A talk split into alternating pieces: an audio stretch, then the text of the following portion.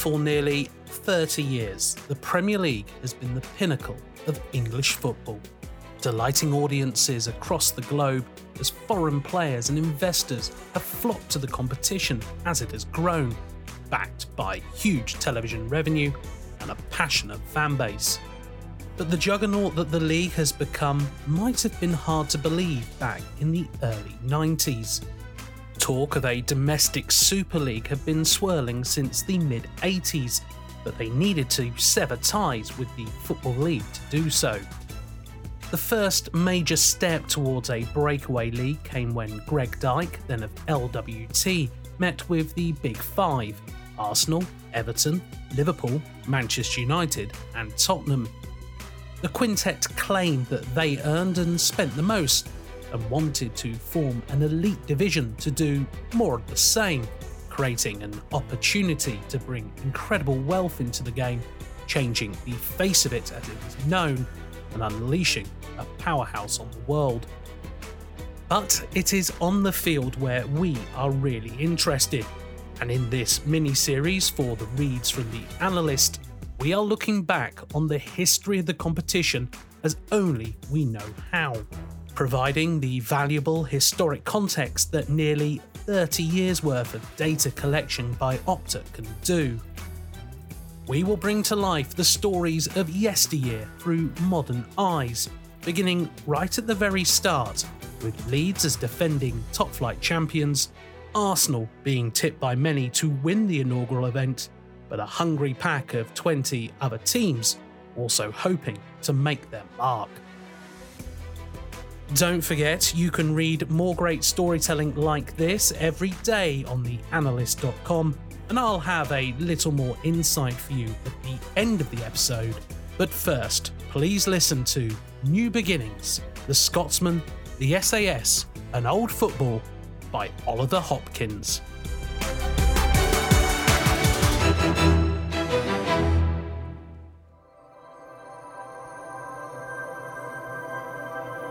1992 93 season. A whole new ball game kicked off on the 15th of August at Bramall Lane, where a 28,000 strong crowd watched Brian Deane etch his name into immortality with the Premier League's opening goal. Sheffield United ushered in a new dawn of top flight football in England with a 2 1 victory over Manchester United, whom we'll have more from soon. Backed up by a five year, £340 million deal with broadcaster Sky, a new era for the sport began in the country. In truth, though, it took a little while for the Premier League to loosen the shackles of its First Division heritage. Certainly, the cosmopolitan, prosperous product seen today would only really start to take shape as late as 1997. Instead, the main trends for the inaugural season were mainly continuations of those seen previously when the Football League controlled the top division, led by the rise of Manchester United under Alex Ferguson. But it is hard to believe that this ascension to domination would actually begin with the Red Devils taking only one point from their first three games. And to this day, they remain the only team to have lost their opening two games of the season and then gone on to win the title. And whilst the first season may have lacked in differences in stories and style of play compared to the First Division, it more than made up for it with excitement. Rupert Murdoch and the investors at Sky no doubt cheering as each of the 1,222 goals found the back of the net, more than any other season in history.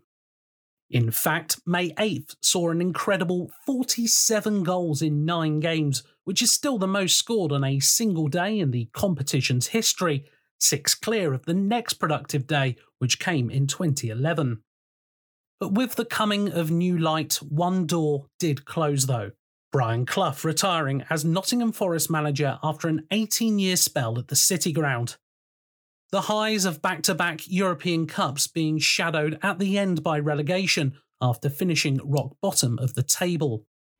A small consolation for Forest fans coming as a certain Roy Keane featured in that season's PFA Team of the Year the last to do so whilst finishing for a side in last place, No wonder Ferguson would splash a then British record of 3.5 million to bring him to United.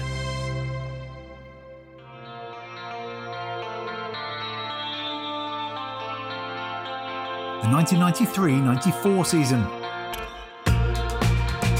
It was a move that would prove beneficial for the Irishmen as they made no mistake in defending their Premier League crown, doing so in extremely dominant fashion, spending 262 of the 268 days of the league season at the top of the table. Only Chelsea in the 2014 2015 season spent longer at the summit in a single campaign, and that was only by 12 days. But in a peek at what was to come, newly promoted Newcastle United and Kevin Keegan's swashbuckling attacking football was catching the eye. Andy Cole finished the season as the league's top scorer with 34, a feat which has only been subsequently equalled by one other player. But in arguably one of the most dominant attacking seasons on record, Cole also led the assist charts with 13, meaning he is the only player to outright top the charts for both goals and assists in a single campaign. Surprisingly, though, none of those goals came against the hapless Swindon Town, who shipped 100 goals in 42 matches. The only team to have conceded a century in a single season. No surprises then that they were relegated, sitting bottom of the table for a record 97% of the season.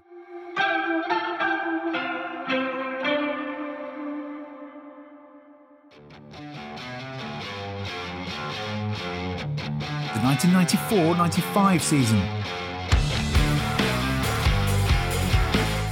Alan Shearer had been forced to watch Cole scoop the Golden Boot the year before, despite plundering an impressive tally of 31 league goals. He was not going to make that mistake again, equaling Cole's mark of 34 from the previous campaign. More importantly, though, he helped propel Blackburn Rovers to their first and only Premier League crown, breaking an 81 year wait between English top flight titles, which is the longest broken drought ever. Kenny Dalglish's side secured the championship on the last day of the season despite losing 2 1 at his former club Liverpool. Manchester United only managing a 1 all draw at West Ham and sparing the rest of the league or country from having to endure a third successive crown for Ferguson's side. Shearer was ably assisted by summer signing Chris Sutton, forming the SAS partnership that would go on to score 49 of their 78 league goals that season while also supplying 23 assists. It is arguably one of the greatest combinations in league history.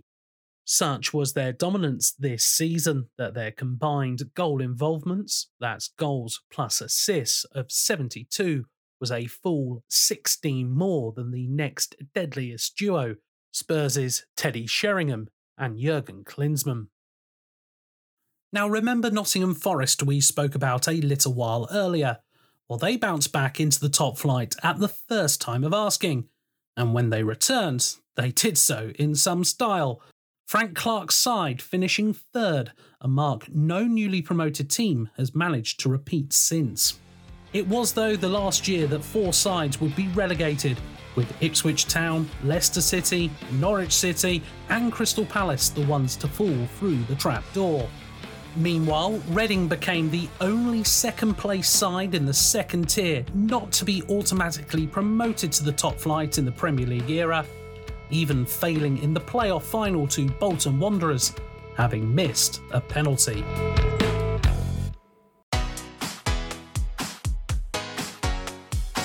The 1995 96 season.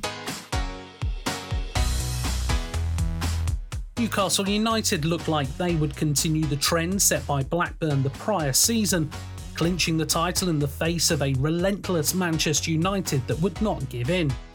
Instead, it ended up establishing a rather different narrative, Ferguson and co facing down and ultimately vanquishing their challengers. Keegan's side had stretched their early season lead at the top of the table to 12 points by mid January, but slowly and surely that would gradually be eroded as the Red Devils amassed 13 wins in their final 15 games. The fact this finish remains Newcastle's joint best in Premier League history will be no solace to those on Tyneside. In total, they spent 212 days at the top of the table, the most any side has done so without winning the title in a single campaign. This harrowing record, a full 23 days longer than Arsenal's agony in the 2002 2003 season when they were bettered by who else but Manchester United. In front of goal, Shearer continued to score at a blistering rate, registering 31 goals, meaning that he topped the 30 mark for a third consecutive campaign. Granted, in the first two, Shearer was playing in a league with 22 teams, and so had an additional four matches each year to find the net. But his dominant display in completing the trio proved his lethality in front of goal. By the end of the 95 96 season, he had scored 112 Premier League goals in 138 appearances for Blackburn and topped that off by finishing as the top goalscorer at Euro 96. Not only was he the first player to score 100 goals in the brief history of the competition, he still holds the record for doing so in the fewest appearances, although fellow Englishman Harry Kane just missed out on beating his mark by three games. Shearer's reward for all this success a world record £15 million move to boyhood club Newcastle.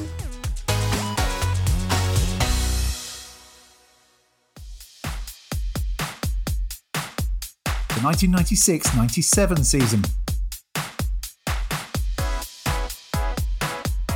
But even that could not stop yet another march to the title for Manchester United, their fourth title in five years. This one, though, was a little different, with the inadequacies of the competition rather than United's stellar performances proving the difference, lifting the trophy with just 75 points, the fewest ever needed to do so. In fact, the three campaigns in which the title winner required the fewest points came in consecutive seasons, but we'll get into those in the next episode. Shearer's Newcastle and Liverpool were tipped at the outset as title contenders, but within three months of the season starting, Keegan had resigned at St James's Park, and the Merseysiders' title bid was derailed as they slumped to just four wins in their last 12 matches. Now, we haven't mentioned a certain mercurial Frenchman so far, but having been installed as captain at Manchester United Eric Cantona continued to be an inspirational force, highlighted by that iconic chip in a 5 0 win against Sunderland, one of 11 strikes that season, as he made it four seasons in which he passed the 10 goal mark. He also became the first player to reach 50 assists in the competition, finishing the campaign with a league high 12 assists. But 1996 saw another game changing Frenchman join the Premier League and soon he would set about making his mark on North London. All that to come next time.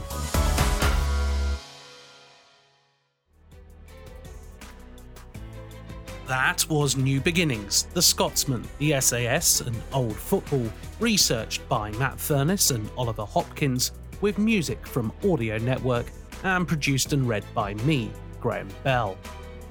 This has been a production for The Analyst, home of data driven storytelling, which features great in depth articles from across the sporting world, as well as specialised data visualizations and some tricky quizzes to show off your sporting knowledge to your friends and family.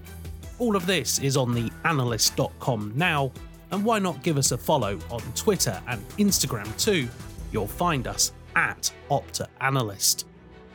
You can continue to get lost in the reads from the analyst by subscribing on your preferred podcast application like Spotify, Apple Podcasts, Google Podcasts, and many others. And we would also love for you to rate and review the show too. Don't forget, the rest of this mini series is already available to listen to as we have looked back on the incredible history of the Premier League. But for now, it's so long from everyone at the reads from the analyst.